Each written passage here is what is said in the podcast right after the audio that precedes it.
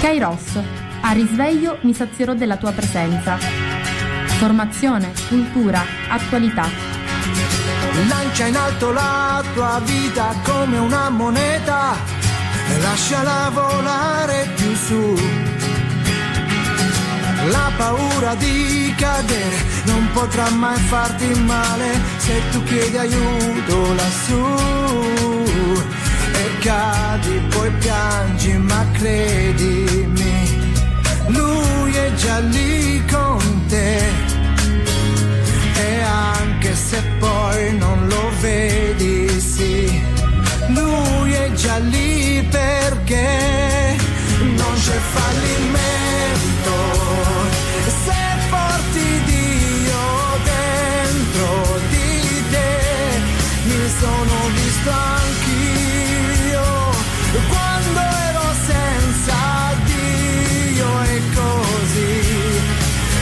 eccomi qua. Buongiorno a tutti da Antonella dai microfoni di Radio Gemini, oggi martedì 19 ottobre.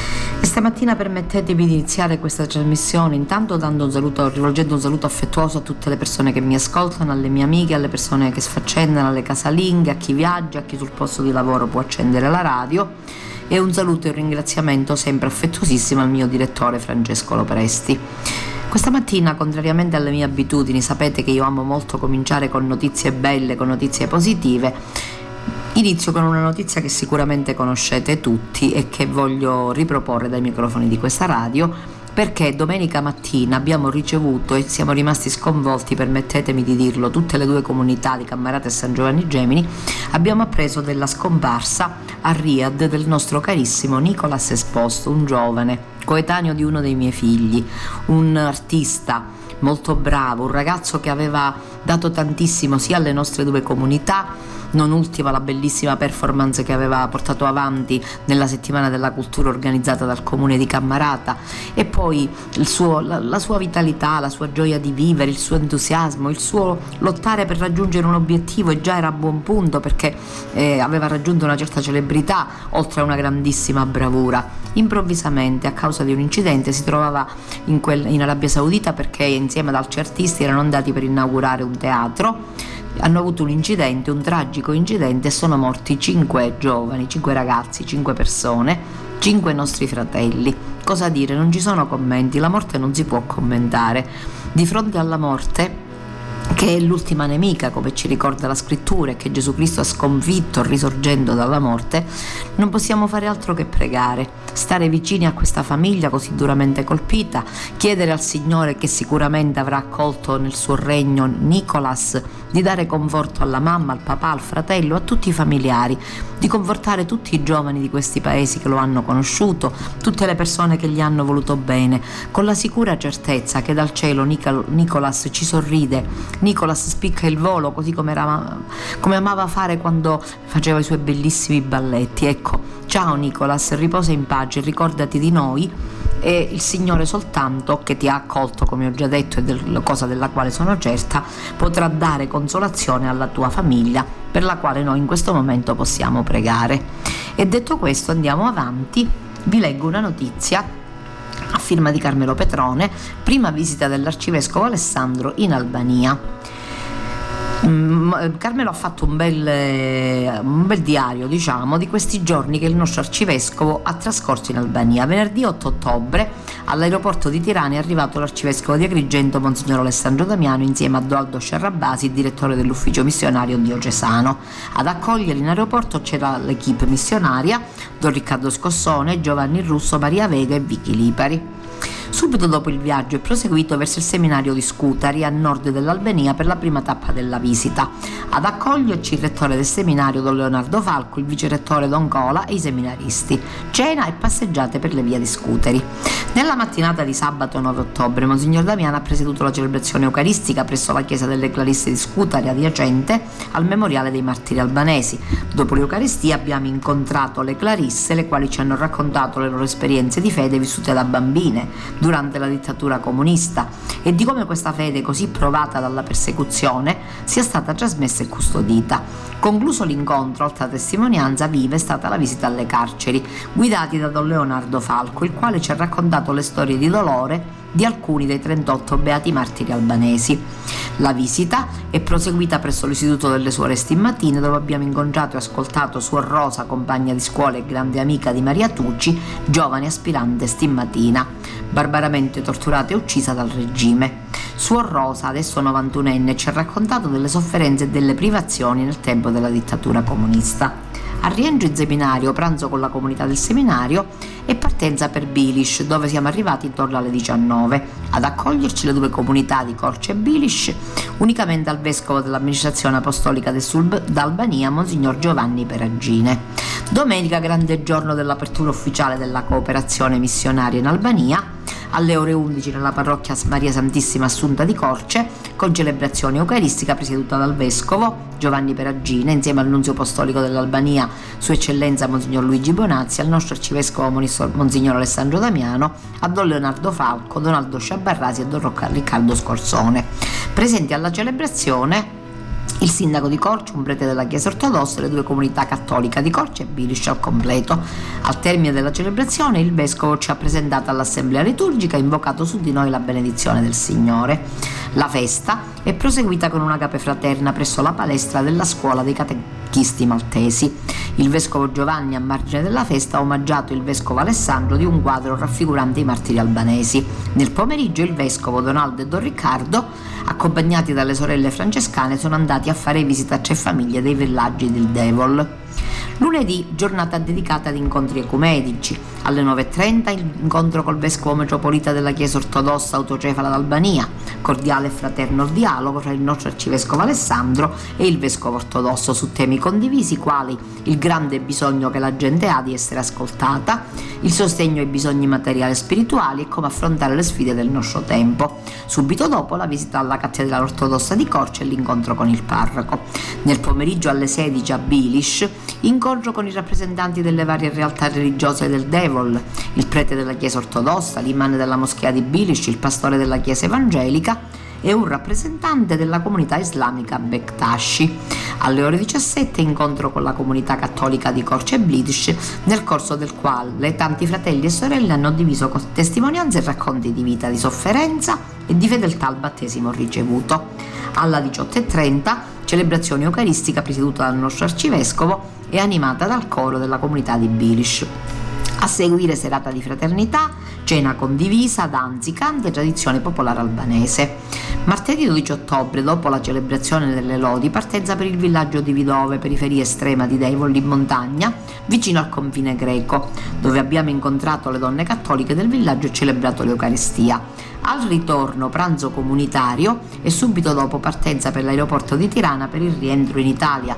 Quattro giorni intensi e ricchi di incontri e storie che sicuramente il vescovo Alessandro e Donaldo non dimenticheranno perché certe emozioni si leggono chiaramente nel volto. Quelle che abbiamo letto sono espressioni di gioia e piena soddisfazione. Ecco, questo è il resoconto che Carmelo Petrone ha messo, ci ha trasmesso a nome dell'equipe, dell'equipe missionaria. Toccante e intenso è stato il pellegrinaggio vissuto a Scutari sulle orme dei martiri sabato mattina 9 ottobre.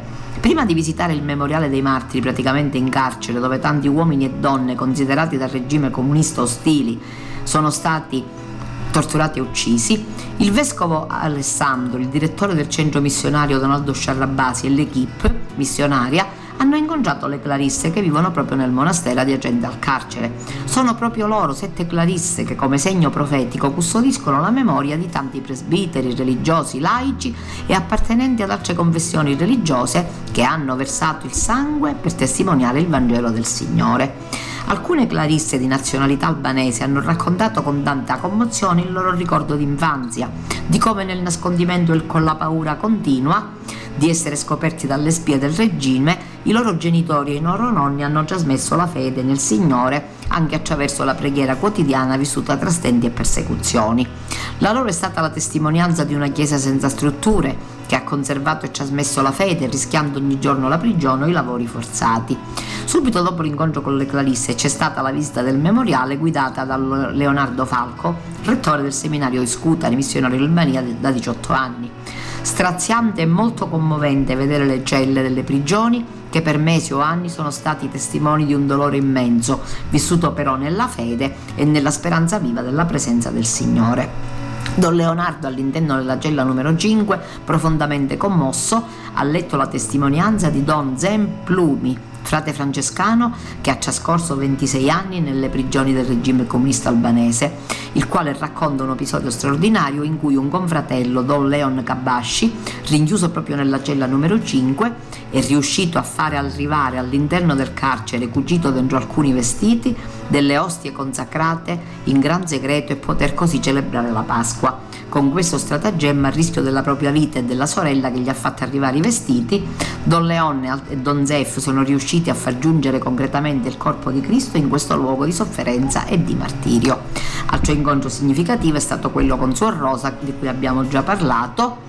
Una giornata quella di Scutari che resterà sicuramente a lungo scolpita nella memoria del vescovo, di Don Alessandro e dell'equipe missionaria, per avere toccato profondamente le corde del cuore raccontando la Chiesa di una storia, la storia di una Chiesa provata che ha conservato e mantenuta viva la fede pur nelle persecuzioni e nel martirio.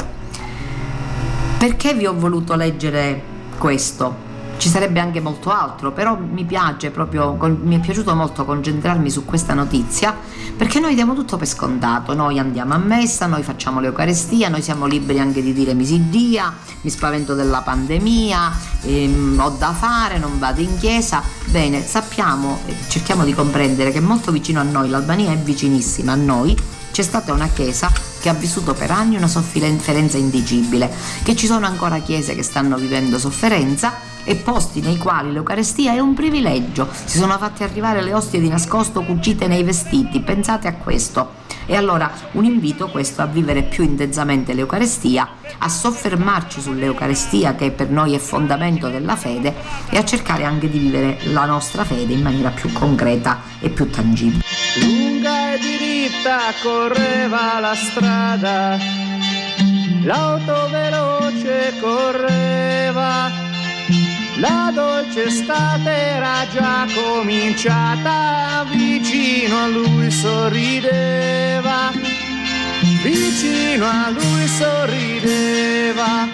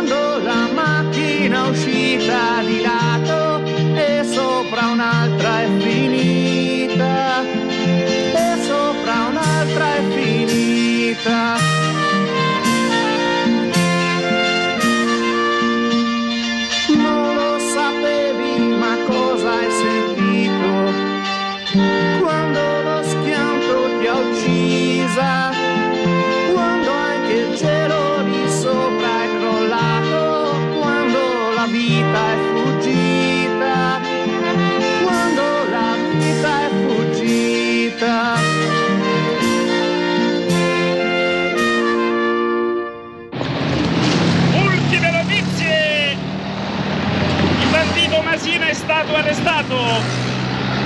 La ragazza dell'autostrada è morta. Vorrei sapere a che cosa è servito vivere, amare, soffrire. Sull'autostrada cercavi la vita, ma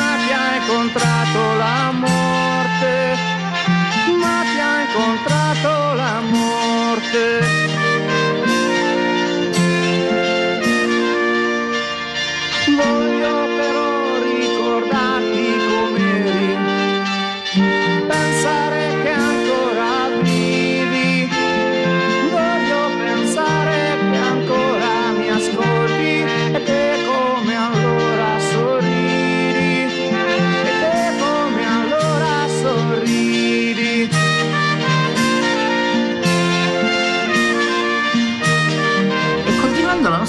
Conversazione vi leggo un articolo eh, che eh, parla del sinodo al via nelle diocesi il percorso del sinodo, si riparte dalla gente.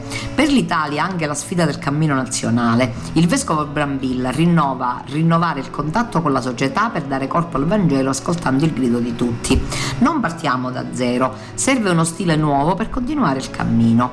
Il vescovo di Novara, Franco Giulio Brambilla, presidente della commissione episcopale della CEI per la dottrina della fede, l'annuncio e la catechesi, era stato il relatore che all'ultima assemblea generale dell'episcopato italiano aveva presentato la sfida, la sfida sinodale che attende ogni comunità.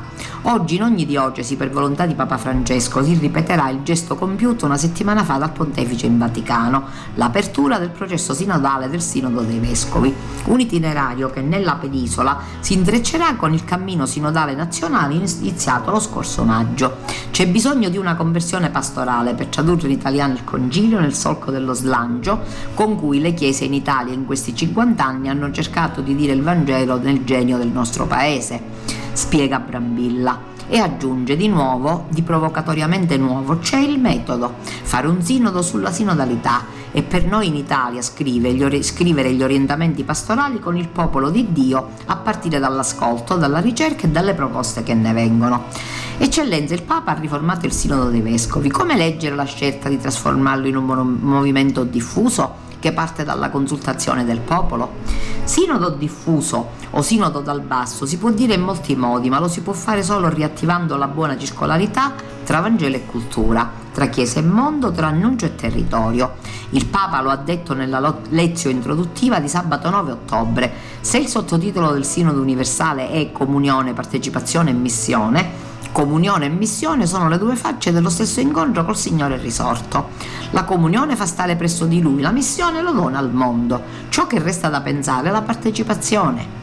Stare presso il Signore e donarla agli uomini, infatti, chiede di mettere il seme nel terreno, il lievito nella pasta. Il mondo, la cultura, la vita quotidiana delle persone non solo sono uno scenario, un teatro su cui si svolge il dramma del Vangelo, ma è come il terreno e la pasta.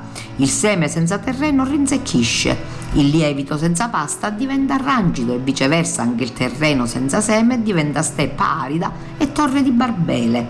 La pasta senza lievito resta massa informe. Fuori di metafora, abbiamo bisogno di rinnovare il contatto con il mondo, la cultura, la gente per dare corpo al Vangelo oggi. Torniamo ad ascoltare il grido di dolore e la domanda di ripartenza della gente, dei giovani e delle famiglie. Anche la Chiesa italiana ha avviato il cammino sinodale, due processi che andranno a braccetto. Il cammino sinodale delle chiese in Italia si armonizza facilmente con il Sinodo universale, perché la sua prima fase narrativa corrisponde al tempo di consultazione del Sinodo universale. Ascolto, ricerca, proposta sono le tre azioni richieste alle comunità italiane. Uscire dal proprio orticello sicuro per entrare nel campo aperto del mondo, per raccogliere la sfida che il mondo di oggi pone al Vangelo per raccontare è necessario ascoltare, lasciare esprimere, capire e raccogliere le istituzioni più promettenti, prendere la distanza da ciò che ci preoccupa, sognare, proporre trovare vie nuove. È possibile costruire insieme le scelte essenziali per questo decennio che si apre, ciascuno con i suoi doni, ognuno con i suoi compiti, tendando una coraggiosa opera di semina del Vangelo nel terreno della vita personale, familiare e nello spazio pubblico della società italiana. Come evitare che la sinodalità sia ridotta a uno slogan? Il Papa continua a metterci in guardia dal pensare che basti un Parlamento cattolico.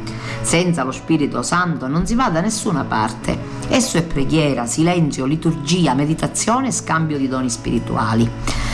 All'Assemblea dei Vescovi di Maggio ho detto che la virtù della prudenza, che è la capacità di discernimento, e lettura sapienziale del tempo va coniugata con il dono del consiglio, che è l'apertura a leggere e a scegliere i semi del tempo, ordinandoli al loro destino soprannaturale. Potremmo evitare la delusione di una retorica della sinodalità solo se sapremo far incontrare virtù della prudenza e dono del consiglio al crocevia della beatitudine e della misericordia. Quanta pazienza, misericordia, lungimiranza, attesa, ma anche coraggio, decisione, creatività, ci vorrà per convergere sull'essenziale di una Chiesa spoglia di morti orpelli ormai desueti, ma ricca del tesoro del Vangelo vissuto.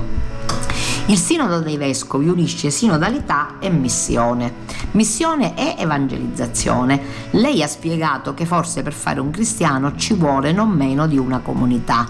Come essere annunciatori sinodali? È meglio in due che in uno solo, perché se uno cade l'altro lo rialza, dice il Coelet.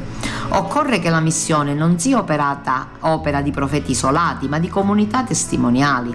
Si può essere testimoni solo al plurale, anzi in modo corale. Una voce stonata fuori dal coro fa più danno anche se si fa sentire in modo forte. Siamo un tempo di acerrime polarizzazioni, gli estremismi vanno di moda. Il nostro annuncio deve essere cattolico. Nessuno può pretendere di dire Gesù da solo. Serve la testimonianza di molti, se non di tutti, per dire e donare il mistero inesauribile di Cristo. Chi pensa di farlo da solo perché si crede narcisisticamente il primo, ascolti il Vangelo di questa domenica, che dice icasticamente tra voi non è così. Come si fa? Come far sì che ogni battezzato possa portare il suo contributo nel cammino ecclesiale? Autosufficiente, protagonista, pioniere sono parole che pagano lo scotto dell'egolatria moderna. Il cristiano è invece un crocevia di relazioni e azioni.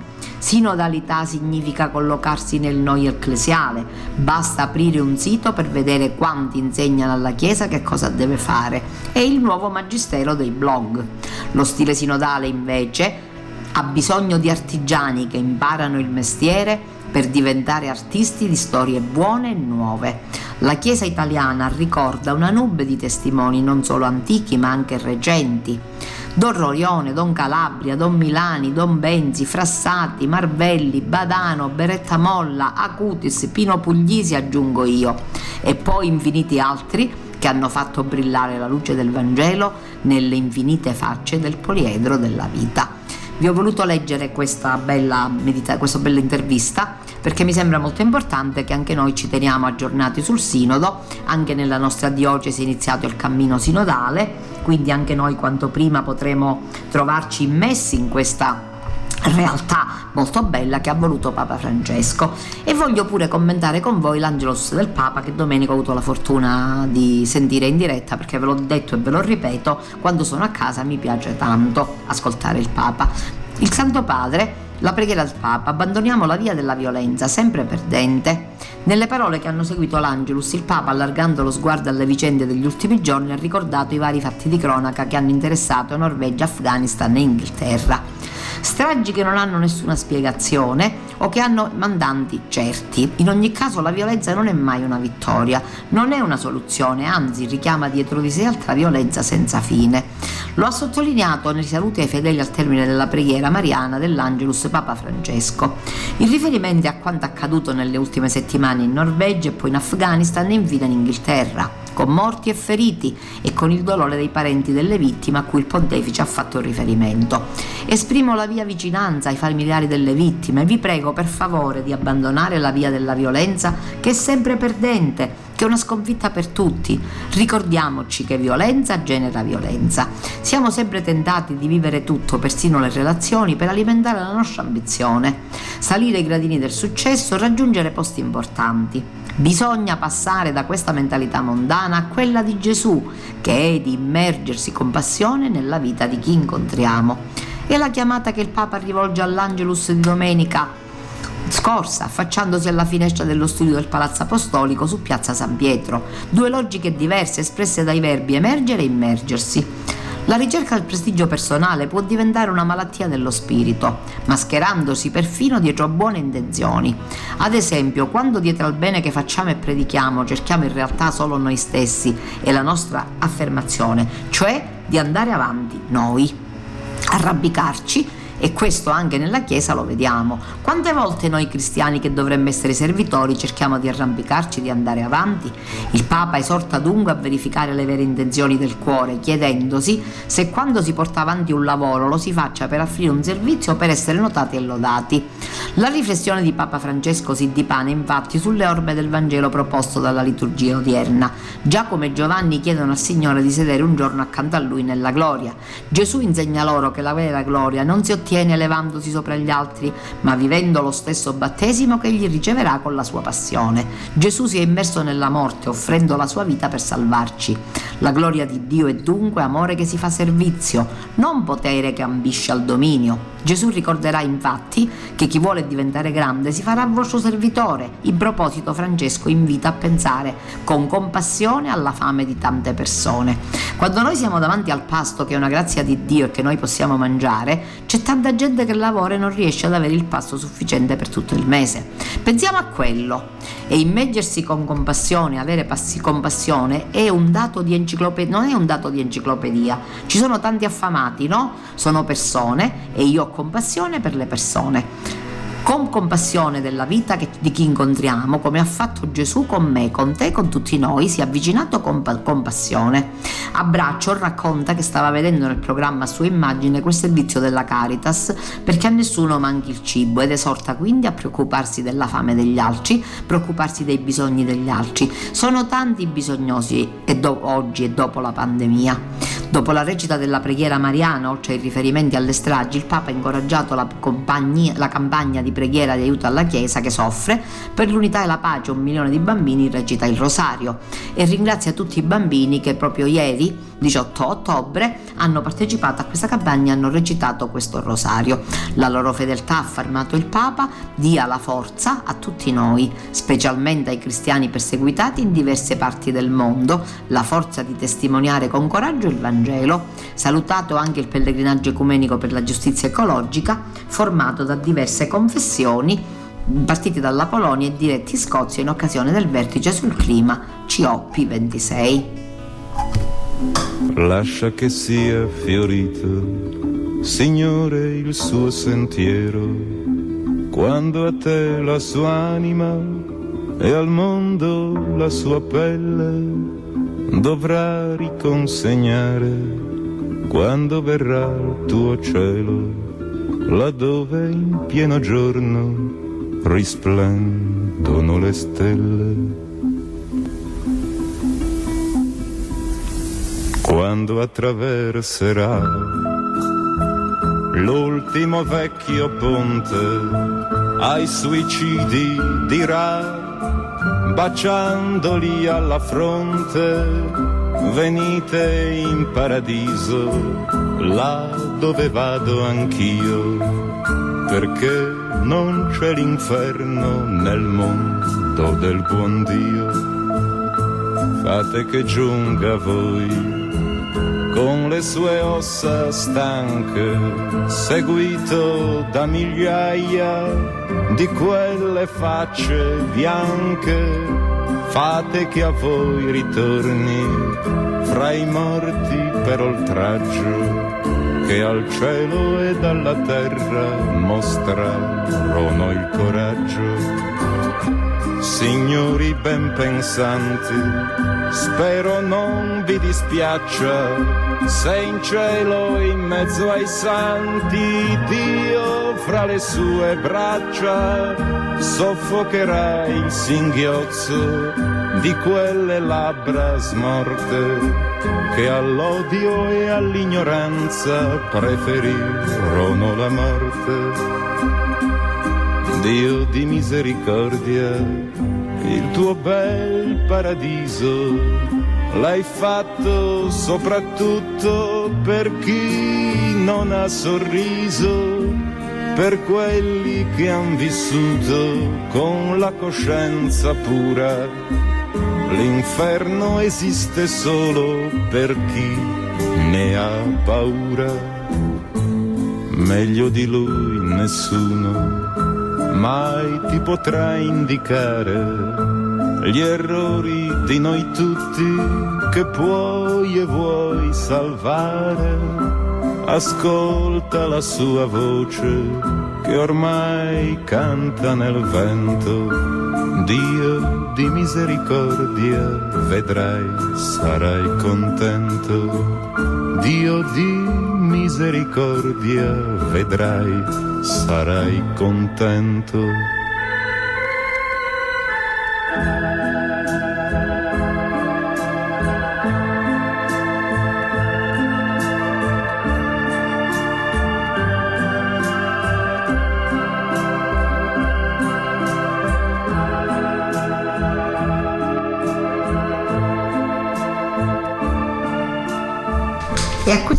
Della trasmissione c'è una sorpresa, perché è collegato con noi e ci rilascerà un'intervista una persona alla quale io tengo tanto, è un mio carissimo amico, Enzo Ligregni, dirigente tecnico del comune di Cammarata, giornalista e autore, autore di diverse pubblicazioni, fotografo, ma soprattutto cultore e divulgatore della storia e delle tradizioni. È un mio carissimo amico al quale io ho chiesto di intervenire perché è colui che è responsabile nel nostro territorio della Magna Via Francigena. Mi dite voi di che cosa stiamo parlando? Intanto ce lo spiegherà nel dettaglio Enzo al quale adesso io cederò la parola, però è importante che noi cominciamo a conoscere anche ciò che avviene attorno a noi, perché ci siamo accorti in questi anni che ci sono dei pellegrini, delle persone che hanno degli zaini, dei bastoni, che camminano a piedi per il paese, appartengono alla Magna Via Frangigena, di cui adesso Enzo ci parlerà nel dettaglio. È qualcosa di molto importante che non esiste solo a Cammarata o a San Giovanni, la Magna Via Francigena è un percorso ben articolato che si muove in tutta Italia, ma anche in Sicilia. E mh, mm, sono quei cammini importanti di spiritualità, ma anche proprio eh, alla riscoperta delle tradizioni, di un certo modo di vivere, che stanno tanto andando per la maggiore nel nostro paese. E un po' dappertutto, che sono delle esperienze bellissime, molto gratificanti, esperienze che ci aiutano a crescere veramente in tutti i sensi, perché eravamo diventati troppo legati alle macchine, ai movimenti ben prestabiliti e sempre ben organizzati. Ecco, questi cammini danno un senso di libertà sia interiore che esteriore aiutano, fanno crescere, sono radicati anche nella fede, sono cose molto importanti. Però mm, penso che per i dettagli sarà bene ascoltare il nostro carissimo amico Enzo a cui passo la parola. Grazie Enzo, buona giornata e buona, buona, ci, ci darai notizie appunto su questo importante cammino. Buongiorno a tutti i radioascoltatori e grazie a te Antonella per avermi dato l'opportunità di parlare di questa straordinaria realtà che da circa quattro anni coinvolge i nostri due paesi di Cammarate e di San Giovanni. Mi riferisco ovviamente alla Magna Via Francigena, che è un antico cammino riscoperto grazie ad un progetto messo in atto dal dottore Davide Comunale, un, arche- un archeologo e un grande ricercatore storico sulla viabilità antica della Sicilia nonché presidente dell'Associazione Amici dei Cammini Francigeni di Sicilia. Questa mattina parlo in qualità di referente del comitato di accoglienza, costituito da alcuni volontari che si prodigano per tutte quelle esigenze necessarie sia per l'accoglienza dei pellegrini che giungono nei nostri due paesi, ma anche per controllare i tratti di percorso ricadenti nel territorio provvedendo a periodiche manutenzioni e pulizie.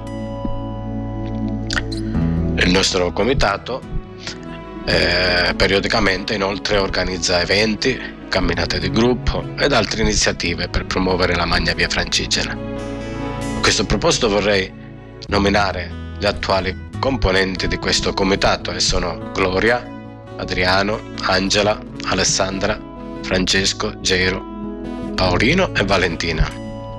Questi ragazzi con grande entusiasmo riescono a conciliare gli impegni familiari e lavorativi con questa bellissima realtà. Come dicevo, da circa 4 anni nei nostri due paesi giungono centinaia di viandanti, provenienti da svariate località italiane ma anche estere. All'inizio sembrava molto strano vedere attraversare le nostre strade da persone con lo zaino in spalla, bastone in mano e rimanere impressionati nel sentire dire che camminavano a piedi da Palermo fino ad Agrigento. Adesso è diventata una cosa normale, anzi molto piacevole. Vedere ed ascoltare questi camminatori estasiati dai paesaggi attraversati e poi giunti a Piazza Falcone vedere quello spettacolo del panorama di Cammarata. Sono contenti dell'accoglienza della nostra gente, dai cibi genuini e deliziosi che hanno potuto assaporare e tutto questo ci rende molto ma molto orgogliosi. Ma per capire cosa spinge queste persone ad intraprendere questo ed altri cammini vorrei chiarire poche parole, cosa è la Magna Via Francigena? Il dottore Davide Comunale precisa che la Magna Via Francigena è un'antica via che affonda le sue origini nel sistema viario siciliano, percorsa da pellegrini e viandanti, regnanti e militari. È un cammino della fede e dello spirito che collegava Palermo Araba alla Rocca di Agrigento e viceversa. La Magna Via Francigena è un percorso storico-culturale che nasce da un progetto di archeologia del paesaggio volto alla ricostruzione della viabilità antica, sulla base di documenti storici custoditi presso gli archivi diocesani e gli archivi di Stato della Sicilia. Testimoniano la frenetica attività delle cancellerie, delle carte normanne e di quelle sveve di Federico II Attraverso questo studio, dal periodo greco-romano a quello borbonico, è stato possibile ricostruire i confini della Magna Via Francigena. Francigena perché si chiama Francigena? Perché è dei Franchi, ovvero dei Normanni. Il percorso da Palermo ad Agrigento ha una lunghezza complessiva di circa 190 km e si snoda tra campi, trazzere, strade sterrate ed asfaltate a bassa percorrenza. La via è tracciata con la segnaletica convenzionale, che è costituita da due righe orizzontali, una bianca e una rossa, ed è completata accanto dal simbolo, da un uh, simbolo del viandante con la bisaccia, con bastone e mantello, il logo del, del pellegrino.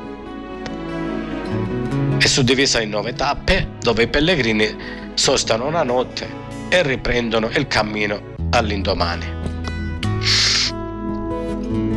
I paesi coinvolti sono eh, si parte dalla cattedrale di Palermo dove vengono consegnate le credenziali. E che cos'è la credenziale? È un documento del viandante, una sorta di passaporto, diremmo, sul quale va posto un timbro ad ogni tappa il timbro eh, si può avere presso gli uffici comunali, le parrocchie o le strutture di ospitalità. Da Palermo si prosegue poi verso Monreale e Santa Cristina Gela. Poi altre tappe del Palermitano sono Corleone, Prizzi e Castronovo. Si passa poi nella provincia di Agrigento con Cammarate e San Giovanni e da qui i pellegrini raggiungono Sutera e Milena in provincia di Caltanissetta per poi rientrare nella provincia di Agrigento con Grotte, Racalmuto, Aragona, Ioppolo e infine ad Agrigento. Ad Agrigento, presso la cattedrale, i viandanti riceveranno il cosiddetto testimonium, un documento pergamenato che attesta l'avvenuto completamento del percorso verso la meta di un cammino. Vorrei leggere a questo proposito il contenuto di questo documento perché è molto bello. Allora vi leggo il contenuto della pergamena. Si attesta che il signor tal e tale ha percorso chilometri tot. Lungo la Magna Via Francigena, da Palermo ad Agrigento, a piedi, in bicicletta o a cavallo, per pellegrinaggio o viandanza, per amore di Dio e della Madonna dell'Itria o di se stesso. Ripercorrendo strade, sentieri e trazzeri di antichissima memoria, verso i porti d'imbarco per l'Oriente e l'Occidente, nel rispetto delle fedi, delle tradizioni e delle bellezze incontaminate delle terre di Sicilia. Molto bello, vero? Questo documento ha un valore religioso e laico allo stesso tempo, adattandosi anche al vissuto di ogni viandante, di ogni viandante e viene rilasciato dall'arcidiocesi di Agrigento e porta la firma dell'arcivescovo. In questi anni ho visto arrivare o accolto presso il comune migliaia di pellegrini, diverse le provenienze. Oltre che da tutta Italia, ne sono venuti da diverse nazioni europee ed anche da altri continenti. Diverse pure le età dei camminatori. Tempo fa ho conosciuto un signore che aveva quasi 90 anni, in piena forma e veterano di tanti altri cammini. Poi capita spesso che alcune associazioni organizzano questi cammini per la sensibilizzazione di problematiche o per la prevenzione di malattie. Nel 2019 vennero ospitate nell'aula consiliare di Cammarata un gruppo internazionale di persone e rappresentanti di associazioni sull'Alzheimer e il Parkinson. Lo scorso anno, in piena pandemia, arrivò a Cammarata Benedetta, una ragazza non vedente, accompagnata dal suo cane guida Dedalo e da un suo amico, Carmelo. Un'importante sfida che dimostra come sia possibile, malgrado la cecità o altri deficit fisici, realizzare sogni e raggiungere traguardi apparentemente impossibili. Un'altra bella iniziativa che noi come Tato locale abbiamo realizzato è stata quella di un progetto, grazie a un contributo offerto dal comune di Cammarata ehm, nell'ambito del bilancio partecipativo.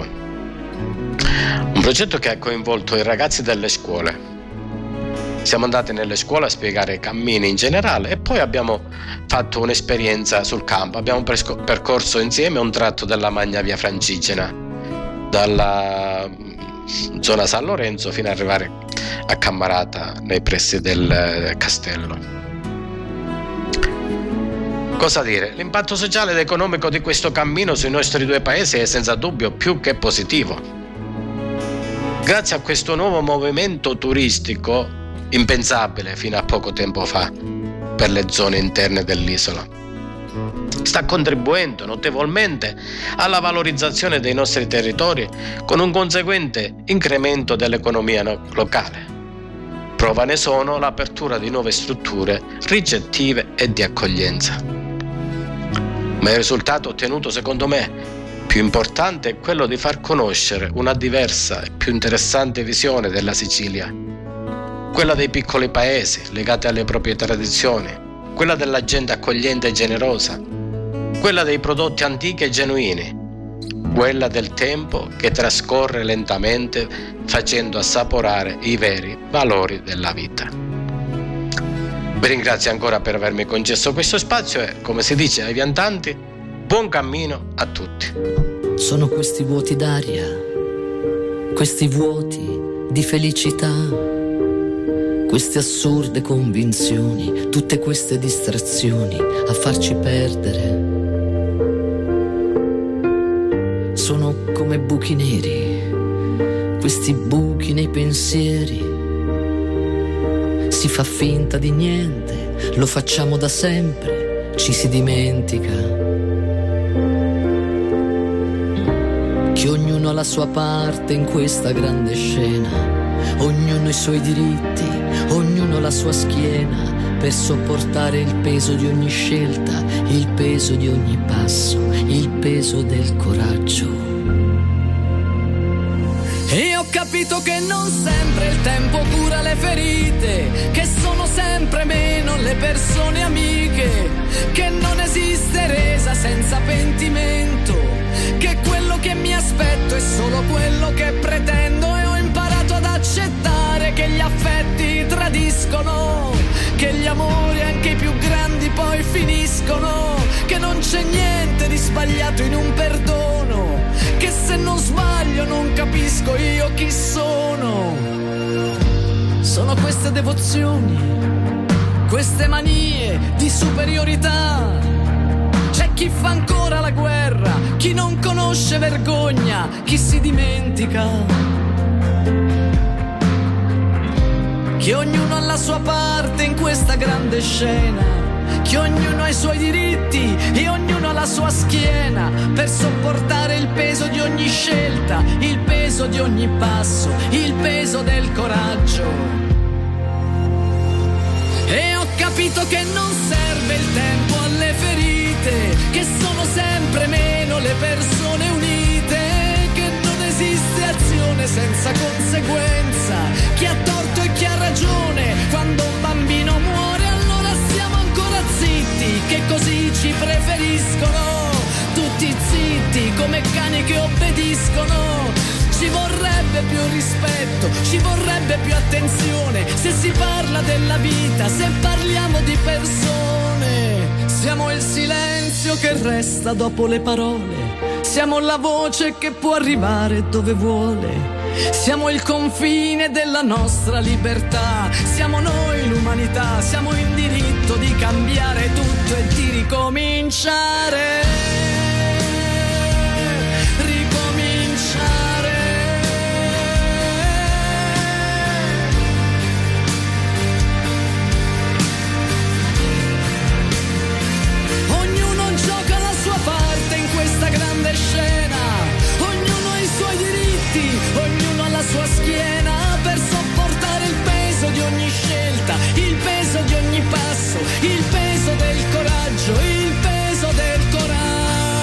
Coraggio!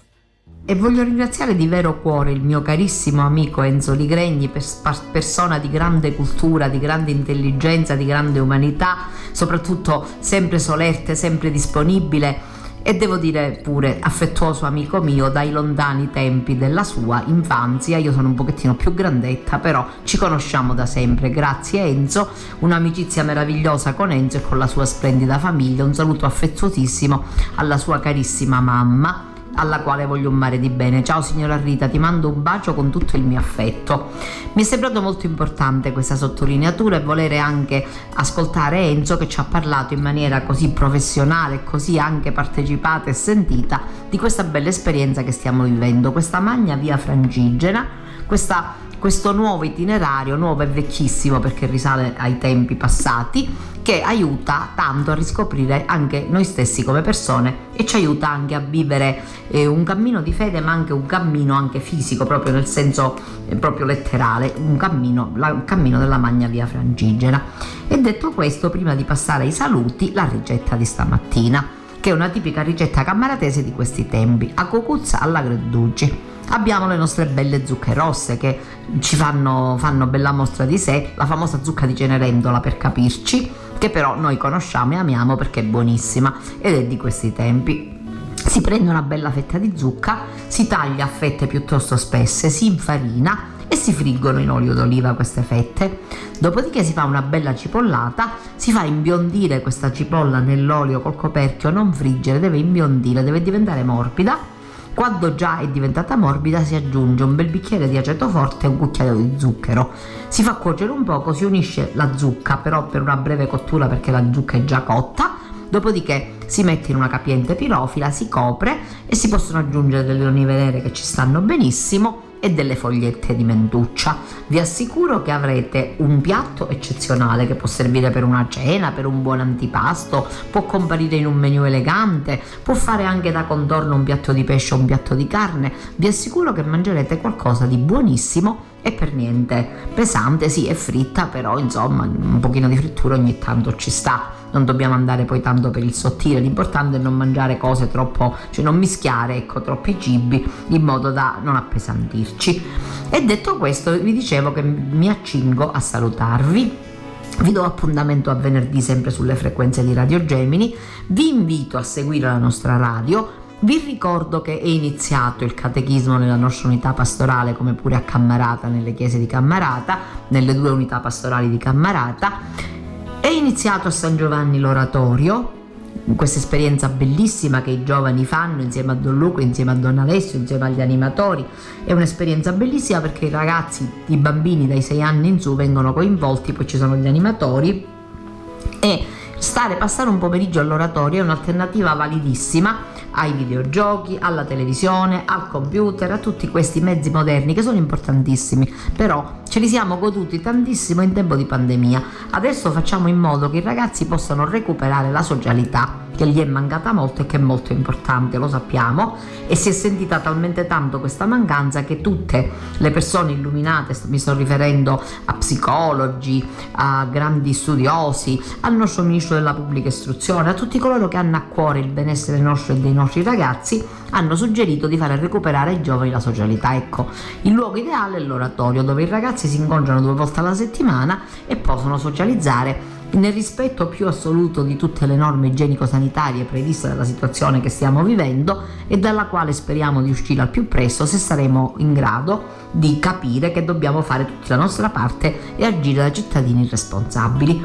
Detto questo, ancora una volta, mi, mm, vi rivolgo un affettuoso saluto, vi invito a pregare tanto, vi invito a pregare per il nostro vescovo, per il Santo Padre, per i nostri sacerdoti e stamattina mi permetto di invitarvi ancora una volta di, a pregare per Nicolas esposto, per questo ragazzo che abbiamo perso per questo ragazzo che adesso sicuramente è in cielo accolto dalla misericordia di Dio e da Gesù Cristo a braccia aperte, però il dolore per la sua scomparsa esiste nei nostri territori, esiste nel nostro ambiente e soprattutto nella sua famiglia, alla quale va il mio più affettuoso saluto, l'abbraccio più caro, insieme alla promessa di preghiera, perché l'unica cosa che in questo momento può, possiamo fare per questa famiglia è pregare che il Signore li aiuti a superare questo momento difficile. Ecco, i momenti difficili esistono perché la vita è fatta di momenti belli e di momenti brutti e questi momenti in cui si vivono queste disgrazie, perché di questo stiamo parlando, ci colpiscono tutti, ci coinvolgono tutti, allora possiamo pregare e la preghiera sicuramente farà la sua parte, il Signore verrà a consolare le lacrime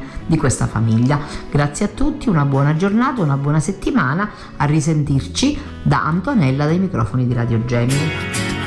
Kairos, a risveglio mi sazierò della tua presenza. Formazione, cultura, attualità. Lancia in alto la tua vita come una moneta e lasciala volare più su. La paura di cadere non potrà mai farti male se tu chiedi aiuto lassù. E cadi, poi piangi, ma credimi, lui è già lì con te. E anche se poi non lo vedi, sì, lui è già lì perché non c'è fallimento. Se porti Dio dentro di te mi sono visto